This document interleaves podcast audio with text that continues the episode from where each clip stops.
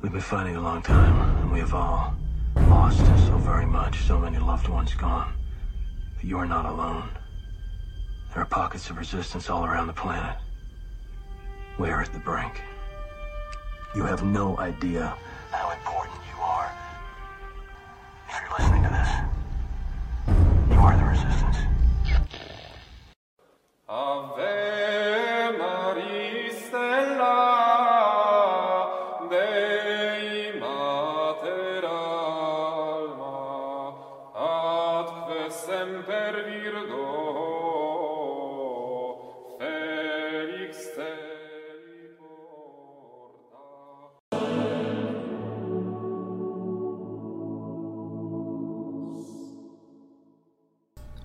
Welcome everybody, Steve with Sensus Fidelium coming at you once again with Father Joseph Madlack. We had him about two or three months ago, I think it was, talking about Byzantine, Byzantine, tomato, tomato. And today we're talking about Eastern martyrs. Is that right? Yeah, the Eastern Catholic martyrs, more specifically uh, the Ukrainian Greek Catholic martyrs who uh, shed blood, uh, gave their lives for the faith under the Soviet Union of the 20th century. Very good, very good. Now, a lot of people, probably 99% of people don't know what we're about to go. I know Father gave me a link, and I had no idea about the guys that he, he sent me. So obviously the faith is endless. We don't know all the saints. We don't know all the martyrs, you know, from every century, and especially in the East for us being Latin. So, Father, who's our number one? Who's our first? Well, I think probably first is to give a historical overview because a lot of people might they might know in general about uh, that period of time, but they might not know uh, specifically some of the mo- more interesting facts. So I think if I give it just a brief overview, that might help. Um, so you know that in 19, October 1917, the Bolshevik Revolution takes place uh, in uh, in Russia, and of course they overthrow um, much of what went before. Uh, so the monarchy, the czar, uh, and uh, of course Marxism is based on an atheism, uh, atheism so the Marxist creed. So, of course, uh, what do we have in Russia? We have the Orthodox Church, the very powerful Orthodox Church. Uh, if I'm not mistaken, still to this day, numerically the largest of all of the Orthodox churches around the world. Uh, and so, of course, they have to contend with a very powerful cultural force. In those days, you have church and monarchy going together. So, if they eliminate the monarchy, they also have to eliminate the church. And so they, they do begin to do that. Uh, and of course, that was under Vladimir Lenin uh, and his successor, Joseph Stalin, who was brutal as can be. Uh, by the way, a former seminarian. He was a, from Georgia, the country Georgia, and it was a seminarian at one point, so totally abandoned all of all of that, his baptism. And uh, at first, of course, he you know carried on the ideal of being rid of the church, but at some point later on in his life, his reign, if you will, he almost realized that it was a very powerful cultural force and it might prove more useful to his desires and whims uh, if he were to harness the church and use it rather than totally outlawing it. That's his strategy, of course. And so he decides to, uh, in a sense, use the uh, the Russian Orthodox uh, Church, uh, the Moscow Patriarchate, to further uh, you know, sort of allegiance to to the communist socialist goal. And so, uh, you know, I, I mean, I, I'm being very general here. There's a lot of nuances and historical facts, but in essence, there is a sort of union, if you will,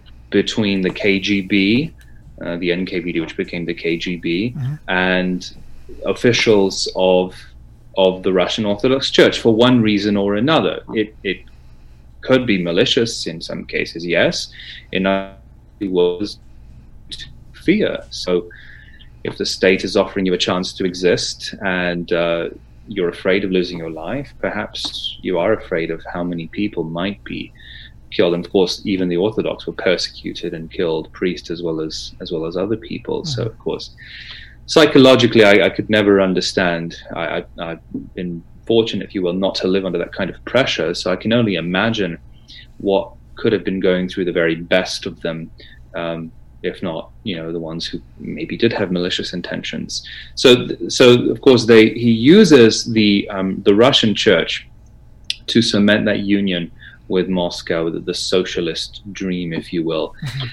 And of course, part of that is to squash all religious bodies that don't belong to that. So, uh, one of the um, it's not just the Catholic uh, Church that he he uh, decides to squash, but he has a particular problem with the Catholic Church uh, because it has an allegiance, if you will, to a governing body, if that makes any sense, abroad, uh, in, in essence, in, in Rome. And so it's, you know, to have a group of people, uh, large in his um, union, that is constantly looking to an outside power. And probably he would view them as monarchical, you know, the Pope and his sede gestatoria uh, problem that he had to deal with. So he has to get rid of uh, of that kind of opposition. And uh, if you go back a little bit to uh, September 1939, uh, so we October 1917 is the Bolshevik Revolution. September 1939 there is a pact between uh, Nazi Germany and the Soviet Union called the Molotov-Ribbentrop Pact, and of course that's when they it's a non-aggression pact.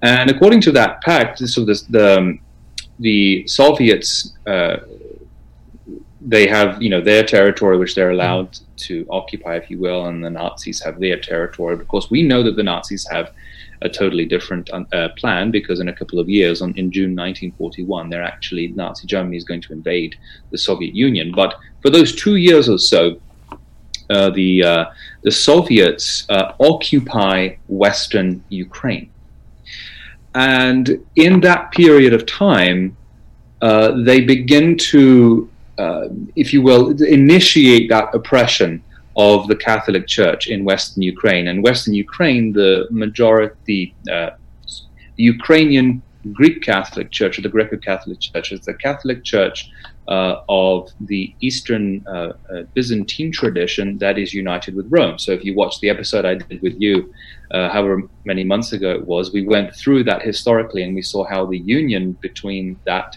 particular body of Greek Rite Christians and Rome took place. Mm-hmm. So it really is cemented in the culture. There are three dioceses, uh, three major dioceses: Lviv, Stanislaviev, and Peremyshl. Lviv is, is still called Lviv. Stanislaviev is called Ivano-Frankivsk, and Peremyshl is now in Poland. But really, those three dioceses united with with Rome, and they begin that oppression. And uh, you know, throughout this show, I'm actually going to have some quotes. That there's a really great little book that was published by the Ukrainian Catholic University called "The Church of the Martyrs." Saints Ukraine, and they actually have some wonderful quotes, uh, generally, but also about the individual martyrs. And uh, Metropolitan, so there's, a, there's a, the major figure in that era, the, the leader of the Ukrainian Greek Catholic Church, is a, uh, a man by the name of Andrei Sheptytsky, Metropolitan Archbishop Andrei Sheptytsky, former Polish noble who rediscovers his Greek rite roots uh, enters the Basilian uh, monastic order and eventually becomes a priest and then a bishop, then the Metropolitan of Lviv. He really is an, uh, a very historical, large figure for that period, and of course, the faithful are praying for his canonization one day. But he writes uh, about that two year period that it is absolutely clear that under the Bolsheviks, we all felt destined for death. They did not conceal their intention to destroy to strangle Christianity to erase its smallest traces. So, in that period, uh, property was confiscated, schools and hospitals were nationalized, publications and organizations were forbidden, uh, religious uh, organizations and publications forbidden, uh, schools and presses were closed, uh, the activities were limited. And of course, there was just the, the atheist propaganda and the terror that they started to uh, unleash. Now, of course, uh, what happens is that uh, in 1941, the Nazis uh, invade. And due to how brutal the Soviet oppression had been in, uh, in, in, Ukraine, um, not just in the West, but also in the East, of course, you have the, the so called the Holodomor, the, the, the famine, which killed I mean, conservative estimates are 9 million. I, have heard even as much as 13 million people through starvation. I mean, this is brutal oppression of the entire country and all the people. So when the Nazis came in, it wasn't that they were Nazis, it was just there was a, a liberation from that oppression. And so at first, uh, the you know, well, are they coming to liberate us? Uh, perhaps. And so they, they sort of get rid of the Bolshevik regime and the Soviets withdraw from Western Ukraine, oftentimes destroying things as they left. Mm-hmm. But of course, those expectations were unfulfilled because as soon as the, the National Socialists come in, the Nazis, they also begin to unleash their own atrocities. My own father, for example, uh, I mean, he was uh, on the older side when I was born, but he was in Ukraine. He actually left Ukraine in 1941. Uh, he was not Jewish, so he wasn't taken to a concentration camp, but he knew villagers uh, who, who, were taken. Mm-hmm. Uh, he was um, taken as a forced laborer, as a displaced person to Germany, where he actually lived from 41 until 48. So he was in Nazi Germany for the majority of the war as a displaced person, as, along with many other um, uh, Ukrainians. In fact, the bishop who ordained me to minor orders was born in a DP camp in, oh, wow. in, in, Western Germany before he came to the United States. Um, so really, all of that, all of those hopes for freedom were, were squashed. Um, of course, then the Nazis, you know, the, the turn of the war in Stalingrad. They lose that battle in 1943, and then they begin to get pushed back and exhausted. And in 1945, that's all over, and the Soviet Union uh, comes back in full force and, and unleashes uh, its its terror. And um, it was really an exchange of one brutal regime for the other. Mm-hmm. And Metropolitan Sheptytsky condemned, you know, both uh, Nazi atrocities and the Soviet brutality. And so this is what we were we were dealing with at the time. So uh, the Soviet Union returns to Western Ukraine. And it says, okay, well, it, it begins to uh, unleash a plan around. Um, I'm not really a, a, a, great historian of that period, so I'm just going uh, through some general facts. 1945, there is a plan um, approved by Stalin to liquidate the Catholic Church in, in Western Ukraine. This is all hatched. They have a, a big plan. And the KGB colludes with uh, certain certain people. And the way that they do this is that they there are three priestly figures uh, of the Ukrainian Greek Catholic Church um, I actually forget their names, but there are three priestly figures, uh, one representing each of the dioceses that have these pro Russian um, sympathies, if you will. And so, with their cooperation and uh, with the collusion of the KGB, they organize an effort to liquidate the Catholic Church under the pretext that they were supporting the National Socialists, the Nazis, mm-hmm. which of course they weren't doing. But that was the pretext that was used. And of course, they're masters in propaganda. So uh, Metropolitan Sheptytsky dies in, on November 1st, 1944. Uh, his successor is named in, uh, in a bishop by the name of Joseph Slipyj. Slipyj is actually Ukrainian for he who is blind, but that was his last name. So you will Joseph the blind, Joseph Slipyj. Mm-hmm. And what happens on April the 11th, 1945, is that Joseph Slipyj and a number of other bishops were arrested and were, you know, they all end up in prison and eventually they'll end up in, in places like Siberia for decades. So then these three figures, these three priests with the KGB, with the Soviet uh, forces who were colluding, organize um, a pseudo synod, false synod, mm-hmm.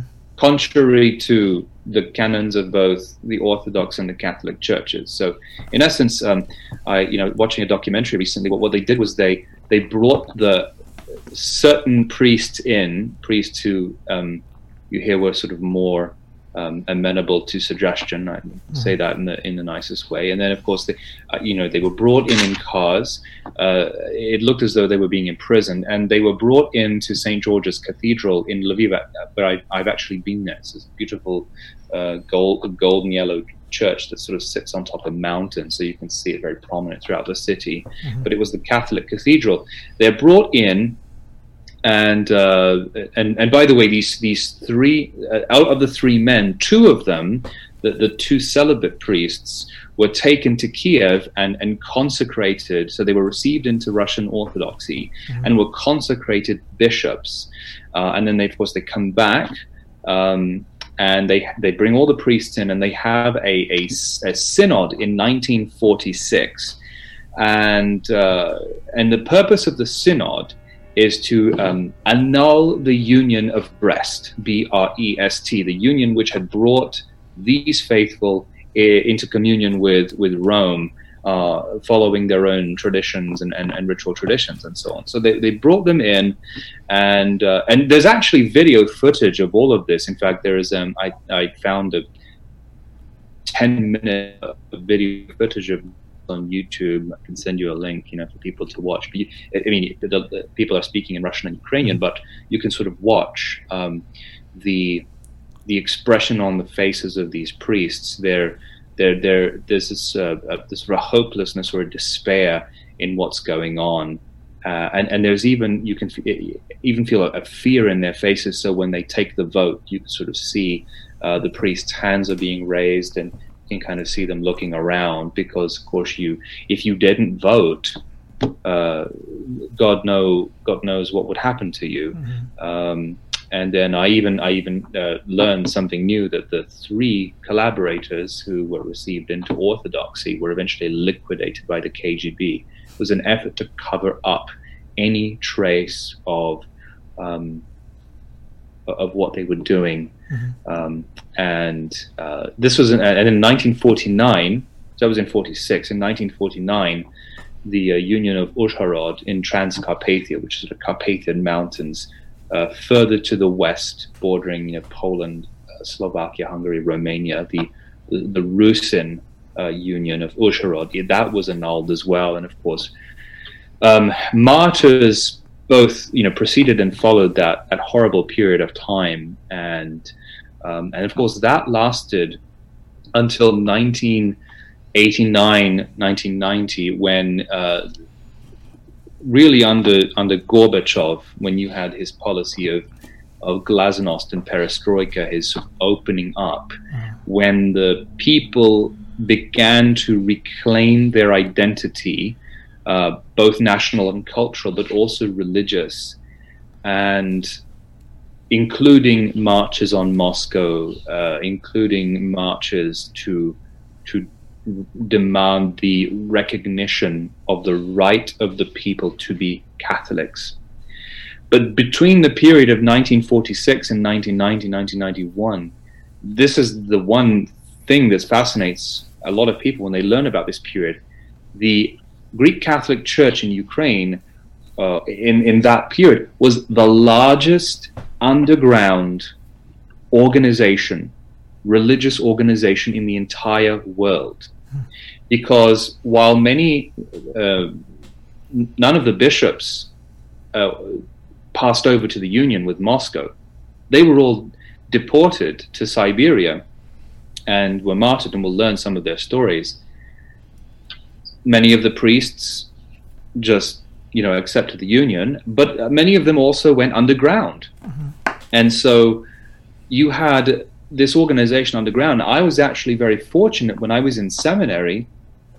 We had a priest living with us who was ordained in the underground wow. uh, as a redemptorist priest. Uh-huh. Um, he would tell us stories of what life was like.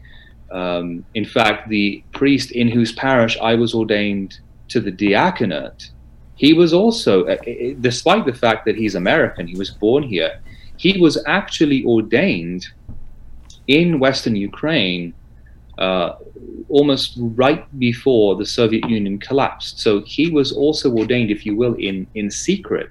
And I've met others who can tell you the stories of what it was like So a priest would would would be ordained usually in somewhere like a hotel room, uh, a, using a whisper, mm-hmm. with guards uh, watching out for possible KGB spies. Of course, they would bug the room, so you'd have to do it at a whisper mm-hmm. because they you know could hear the ceremony taking place. So it was a, almost a silent ordination, if you will. And then the lives of these men, and and then the women and the faithful and the children, and how they lived and how they preserved the faith in the underground, uh, in what our you know me- present metropolitan Boris of Philadelphia, uh, who spent uh, the majority of his priesthood in Western Ukraine, rebuilding the theological academy that had been closed uh, by the the Soviets. He would say you know, the the most well-oiled, financed, anti-theist machine, namely the Soviet Union, tried its best to stamp out religion and they failed. They failed to do so because of the faith of, of the people. And so that's uh, so, and, and as a result, now, you know, there has been a, a, a, total flowering of, of the Ukrainian Greek Catholic Church, not just in the west of Ukraine, but in the rest of, uh, but, but also in, in the rest of the world. And you know, as, as a priest of that church, of that tradition, I just think that all these people suffered so that I could be free, so that I could exist. Um, I there's a, a, beautiful quote here by uh, Metropolitan Sheptytsky right before he died. Uh, in fact, yeah, that the um, apparently, you know, the Metropolitan lay with his eyes shut and breathed with difficulty, and then he started to pray, and he opened his eyes and he began to speak to us. Our church will be ruined, destroyed by the Bolsheviks, but you will hold on. Do not renounce the faith, the Catholic Church. A difficult trial will fall on our church, but this will pass. I see the rebirth of our church. It will be more beautiful, more glorious than of old, and it will embrace all of our people. Uh, Ukraine will rise again from her destruction, will become a mighty state, united, great, comparable to the other highly developed countries. Peace, well being, happiness, a lofty culture, mutual love and harmony will, will rule here. It will all be as I say. It is only necessary to pray that the Lord God and the Mother of God will care for our poor, tired people who have suffered so much, and that God's care will last forever. And of course, I can't see the, the total future, but I can, from the ecclesiastical point of view, I can say we have risen from the ashes. And, you know, uh, people have tried to squash us in so many ways. And uh, it has all failed because ultimately God is, is the victor. God has uh, has won all of that. So that's a good summary of, of, of the story. And then, you know, I can, you know, go into talking about individual martyrs um, give you a good summary. And and really, what they suffered is is is um, I mean, it's sort of frightening, but it's also very inspirational to all of us, particularly priests, but also lay people, um, for for our own lives and our own day. Before you before you do, that'd be can't wait for that. Do you see any parallels or foreshadowing from there to what we got going on today? Uh, yeah, generally speaking, uh, there's always the threat of governmental persecution and mm-hmm. oppression. I think the mistake of, of our era, as is a possible mistake of every era, is to rest comfortable that what we have now is is fine, and we really don't need to defend our faith. We really don't need to speak up because you know that time is of the past. You know we're enlightened people now, but of course every era says that. Uh, sin is, is always present. Uh, uh, the church, there always will be, um, in a sense. You know, it's just the result of sin. Mm-hmm. So there's always a possibility that we will become a church of martyrs again. And it's almost, it's almost arrogant to say, you know, well, but we're in America now, or we're in the West, and the West is peaceful now and it's enlightened. We don't do that anymore. Well, I don't think we can we can say that look at what we're going through right now. Um, there are plenty of stories. I mean, I could sit here for hours and talk about the different stories in the news of, of oppression of you know, churches and believers, mm-hmm. whether it's physical edifices, uh, icons and statues and, and church buildings. Uh, for example, just recently here, a tabernacle was was stolen with the most holy Eucharist mm-hmm. reserved in, in it. And you hear other stories around the world. But also, you know, oppression of individual Christians. So in the public sphere, in, in the marketplace, can we express our faith freely and openly? Mm-hmm. Can we, uh, and, and the people that we speak with, our fellow citizens, do they understand the natural law in the same way that we do? Well, you know, that's all being overturned in the West. Mm-hmm. And so, really, we can't uh, rest complacent and easy, uh, assuming that nothing can pass. Uh, that's not the case. Uh, it, it, only really takes one election, if you will. History has taught us that. It takes one election to undo everything not even a generation. I was going to say a generation, but it takes one election. Mm-hmm. Well, we have one every four years or, or so. So, you know, it, it's frightening to think about it, and I, I don't want to um, suggest that we go around, you know, living with that, but we do. Uh, read the gospel. persecution, you'll be dragged before the courts. Uh, and just give an answer uh, for your faith, and don't worry because it will be given to you what to say just like was given to these martyrs. So yeah, there's so much uh, mm-hmm. uh, comparison between then and, and, and now. I mean, it might not be the USSR, as it will. It might be, I don't know, the USSA. It's a possibility. I no, mean, we're yeah. a great nation, but it's theoretically it's possible. Yeah, I've been. I usually get a lot of heat from my friends when I say that because, uh, I mean, we look back in history, 1928 or 26, I forget the two, the, the socialist uh, platform. They were running for president back then, and they quit. And they said the reason why was because FDR was already doing their whole platform. And you can look down at their plat their list of the planks, and we've incorporated all of them. And then the late great Father John Hardon, he's got a nice article about the United States is the greatest Marxist nation that's ever existed. And he lists his arguments. And because you hear people saying, well, we're about to have communism going, well, according to these guys, it's we've got it, we've had it. So now you see it kind of resonating to the forefront with the going after the church now. They start with these statues of uh, historical figures, and now they're looking like they're focusing on the church now in California, Juniper Serra. Someone said they're going to go start going after literally the buildings next. Um, and we've seen that. We've seen violence uh, uh, unleashed on cathedrals and parishes and mm-hmm. tabernacles and icons, even now statues. It, it's possible, and and so you know, what do we learn from the martyrs is the most important thing. We're not just you know reading these stories and learning about them not just to entertain or to wow us, mm-hmm. uh, but to teach us something. Couldn't have done this without God's grace. Uh, I certainly couldn't without God's grace. If I were faithful to Him, it's because of His grace. Everything mm-hmm. is because of His grace, and my free will cooperates with Him, of course. But uh, you know, God has to be present, and He was present with those people, as He could be with us too. Amen. So yeah, so who's who you got that uh, stood out for you that like to share? Well, as you look through it, um, so what happened was uh, John Paul, Pope John Paul II, when he went to Ukraine in 2001, he beatified, um, I think it was about 26 mm-hmm. of the martyrs um, there in Lviv, and most of them are priests and bishops you know, it's not. To, there were a lot of lay people that were faithful as well, um, and oftentimes they ended up in exile in Kazakhstan. Mm-hmm. Probably, you know, we know the stories of the bishops and priests because you know they're more public figures.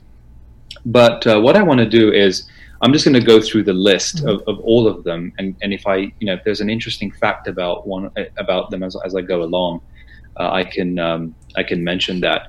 Uh, an interesting uh, character is um, Blessed Leonid Feodorov, Blessed Leonid Feodorov. And Blessed Leonid was actually born into a Russian Orthodox family and converted, uh, came into full communion with the Catholic Church in Rome.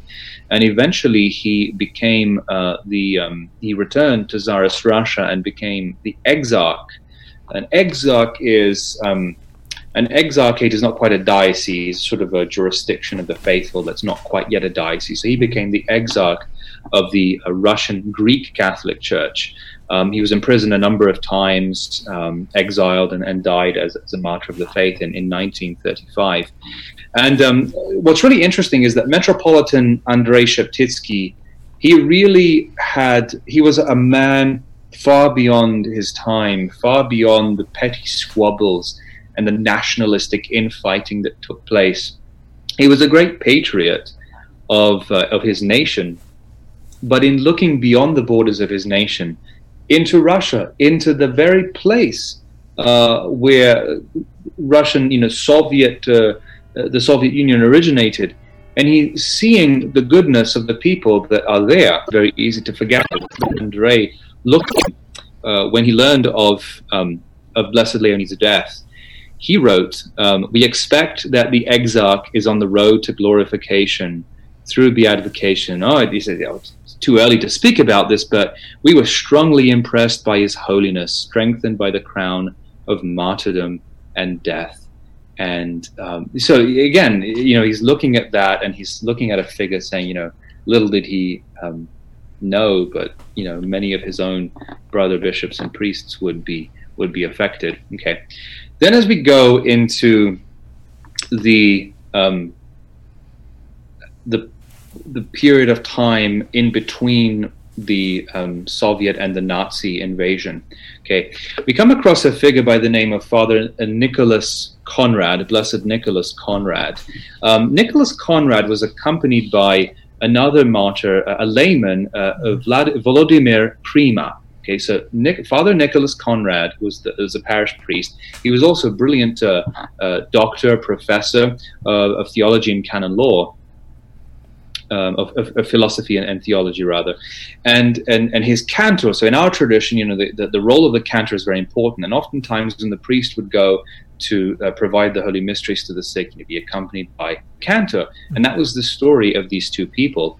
Uh, Father Nicholas Conrad, you know, beloved um, professor of the academy. Um, who also loved working with, with the youth. He just had a heart for the youth. He was really a, um, one to be with the students. Um, he and, and, and, and Volodymyr Pryjma, returning from visiting uh, a sick woman who'd requested uh, to go to confession, both of them were killed um, at the hands of the NKVD, which would become the KGB in 1941 in a place in a village uh, called Stradch. Um, you know, I, I, actually read the is, is um, you know, Father Conrad went with the the sacraments to fulfill his obligation, and he went to, to hear the confession of this woman. Um, he felt he had to go. He felt that just a, and you'll see this a lot with these martyrs. They just, no matter what the fear was, no matter what the oppression, they felt they had to go. Um, you know, uh, one person even said, "Father, you know, don't go. You know, the war's happening. You, anything could happen. Please don't go. But apparently, Father Nicholas said, No, this is my sacred duty. I have to go. So he dressed himself. He went with his cantor. They did not come back. Um, after a week, they were found uh, murdered. Um, people obviously didn't, they, they felt something was wrong, so they went looking for them and they found them, murdered. Uh, the story says that you know the cantor, uh, Blessed Volodymyr, had two children. One was three, and the other was four years old. And um, and the, the, account goes that the cantor was especially cut up, his chest stabbed with a bayonet many times. So here's an example of a layman mm-hmm. uh, as well as a priest, and and you know the fact that you know it, really uh, those who hate Christ, they'll just you know. Um, take anything. Um, another one is um, uh, a man, uh, another brilliant um, uh, a guy with a doctorate in theology by the name of Andrew Ishchak. Ishchak.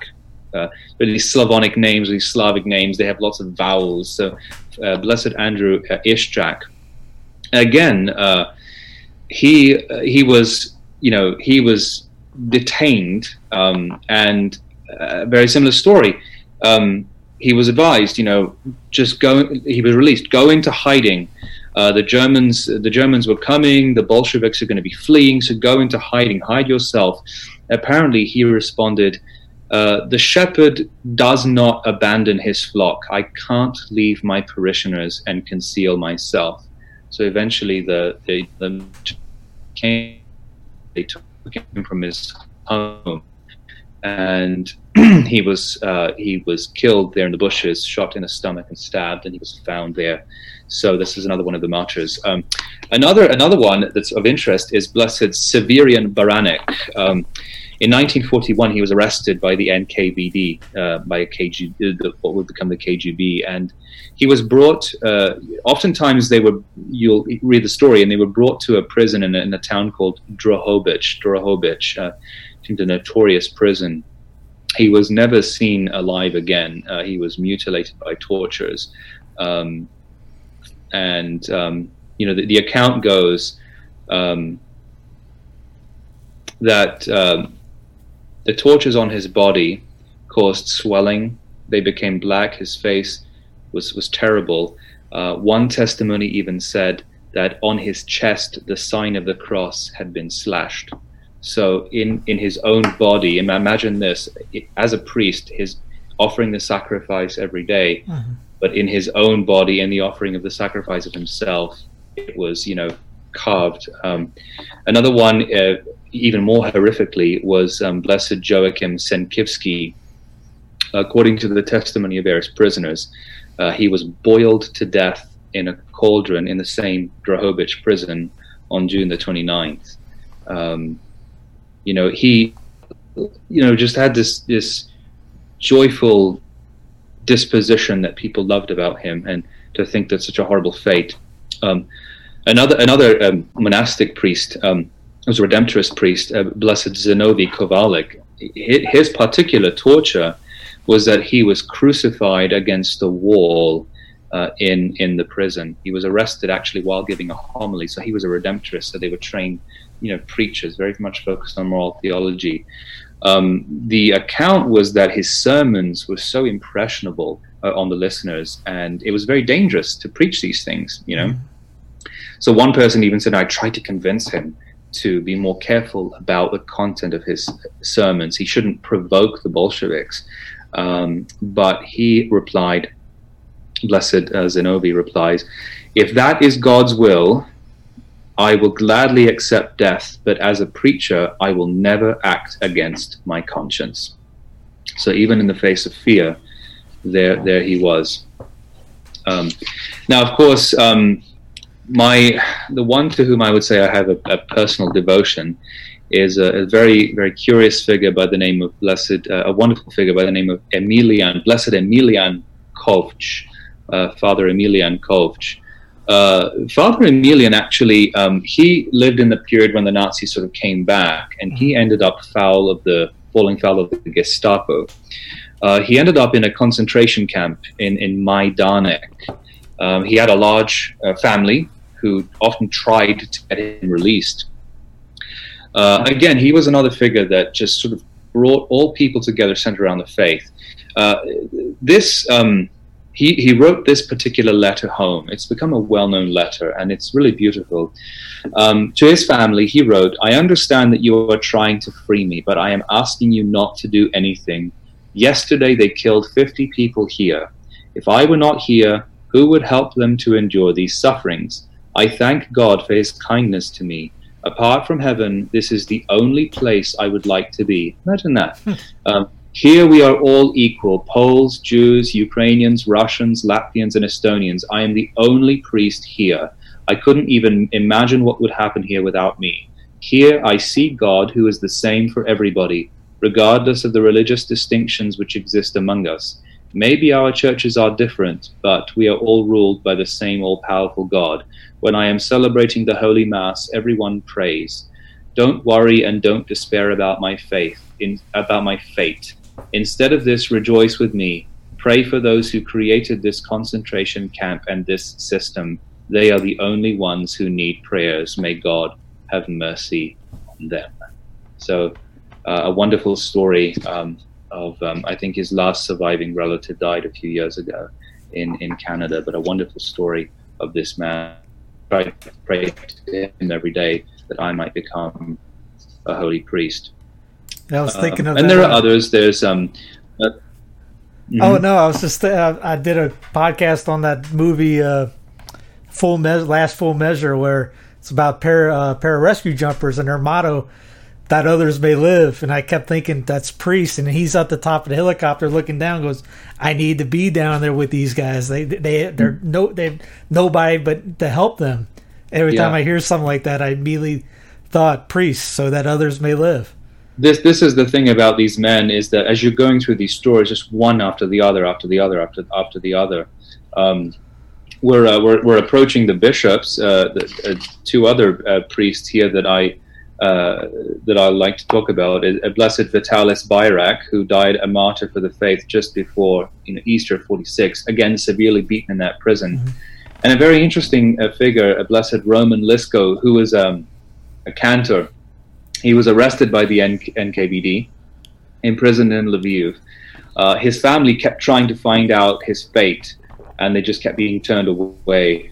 Um, they were told he died of heart paralysis, um, but uh, the test uh, the people witnesses actually report that he in his, in the prison would sing the psalms uh, at the top of his voice.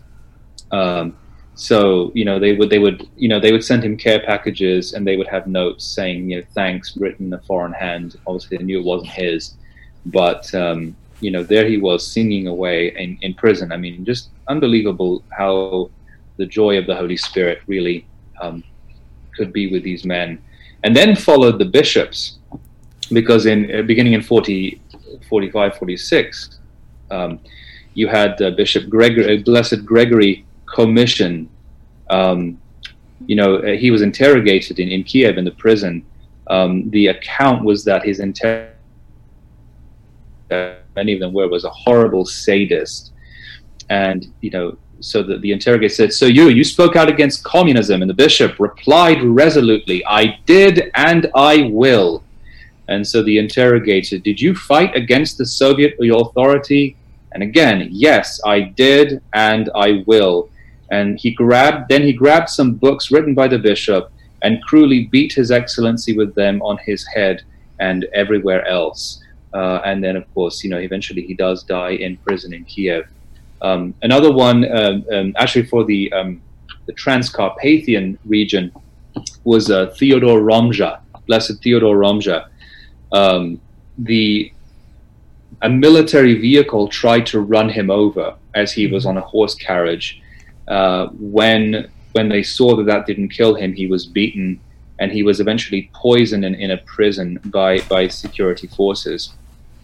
Um, uh, another figure I, I, I remember he has a very long beard was Blessed Josaphat uh, Kotsylovsky, who uh, again died died in in in um, in, in in prison, and uh, oftentimes you know they were you know just lumped together with with people not of the Catholic faith, but so strangely enough was like a prelude to you know, some sort of union. Um, there's a, a, a, a good friend of mine has written a book on this particular figure, Bishop Nikita Budka, who was in Canada. He was in the free world as a bishop and returned to to Lviv uh, right before all this was taking place. Um, and this particular man, uh, again, was was was martyred for the faith. And another one is is Blessed Gregory Lakota, uh, exiled to a labor camp in the middle of human misery. And uh, so one of the stories about from all comfort that they knew, they were willing to be exiled to the camps, um, and uh, um, including another bishop by the name of um, uh, Nicholas Charnetsky, who under uh, uh, Bishop Nicholas, Blessed Nicholas. Um, I have particular devotion to him as well. He underwent, imagine this, 600 hours of interrogation and torture. 600 hours. And he endured 30 prisons and camps. So 600 hours, 30 prisons and camps.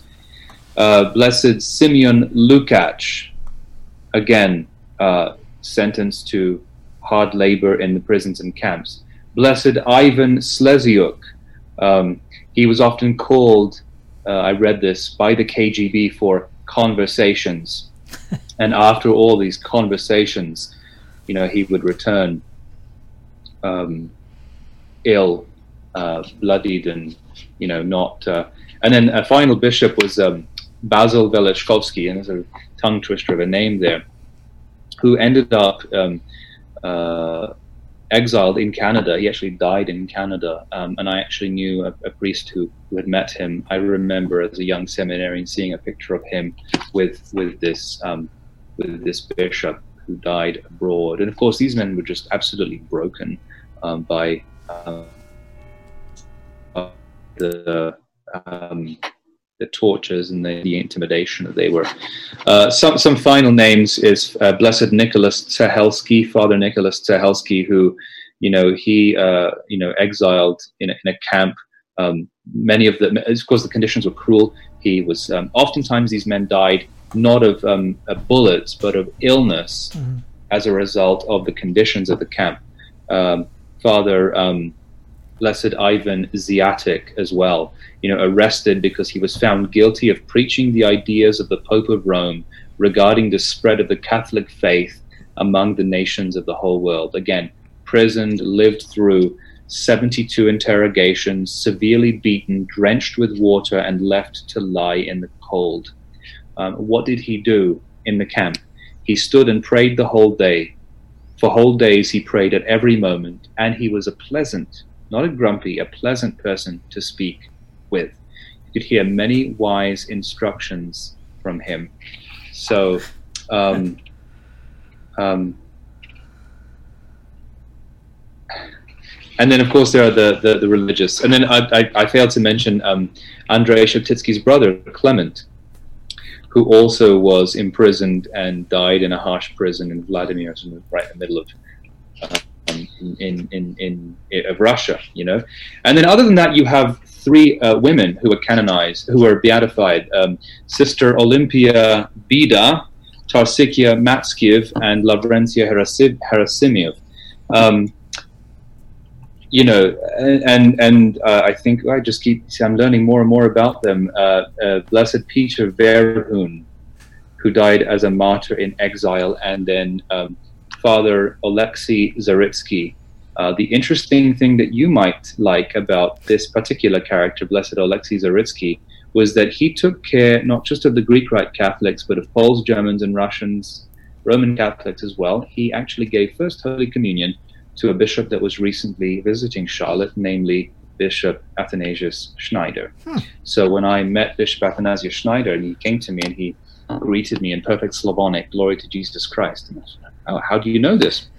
And he said he took care of the Greek Rite faithful in Kazakhstan, and that uh, the man who gave him Holy Communion was one of the martyrs. And I was like, who is that? Who was that? And he said it was Blessed Alexei Zaritsky, uh, Father Alexei Zaritsky. So these are the stories of these men and women, and I'm just you know skimming through them using this book, but you can you can see uh, the devotion of these men to our Lord and to, to his church uh, in the harshest of conditions, at the greatest of threats. As I read them as a priest, my question to myself is would I even be capable of half? Yeah. Knowing my own weakness, however, with God's grace, all is possible. And so, of course, you know, this is a wonderful thing to, to study, to study the lives of the saints, because it gives us, um, firstly, you know, the notion of how powerful God is and how powerful His grace is, what people have done out of love for God, and it inspires us and impels us to be faithful to Him and to His church going forward. You know, Tertullian would say the blood of Christians is the seed of the church. You know, and our church survived in the underground, as it is in places like China, uh, various other nations in the world. Um, because of these men and women and children who gave their lives for the faith. So this is just a you know brief introduction. You have here um, the icon of the new martyrs, Uh-huh. um, 26 of them, 26 of them or so, and you know we pray for their intercession. We pray for them uh, to them that, that God might give us the same love that, that they had for Him and for His church. Oh, we'll definitely be linking that underneath in the show notes. I think I'll be placing an order when we get done. Yeah. Oh, Father, thank you for that. That was uh, fascinating and fantastic, all the same. No problem. I'm I'm still learning about it more myself. You know, as I as I went through this show, I actually had to. There's just so much that I had to, you know, flick through the book myself, uh, so that I didn't lose track. Um, so I'm kind of overwhelmed in, in a good way as well by by these stories. And um, and the, the scary thing is, you know, it wasn't that long ago that this was happening. Mhm. Um, we're coming up to the 75th anniversary of that pseudo synod that liquidated the Catholic Church in Western Ukraine. Uh, that's only 75 years. That's basically a lifetime. Yeah. Uh, so it wasn't that long ago. Um, it, it seems a long time ago, but really, um, you know, just it's kind of sobering when you think about that. Amen to that.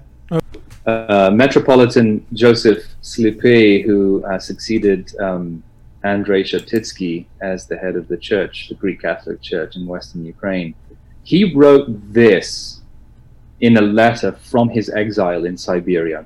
What a blessing this Siberia has already been for all of us, for all the followers of Christ, for the growth and the life of Christ's kingdom. This place, once barren, today is soaked with the bloody sweat of prisoners and the unconquered sons of an enslaved nation. Not only laments and curses have come forth from this alien land, surrounded by snow and frost, words of calm and sincere prayer have also gone up to the Almighty and continue to go up to this day. For a number of years now, from various corners and caves, the new sacrifice of the body and blood of Christ has been offered.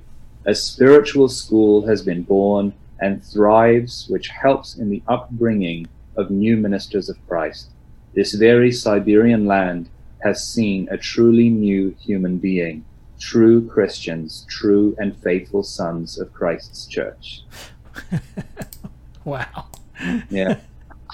so Before you go, can we get a final blessing? I can give you the blessing. May the blessing of Almighty God come down upon you with his grace, mercies, and love for mankind always now and forever and ever. Amen. Amen. Father Matlack, as always, appreciate it. God bless you. Take care.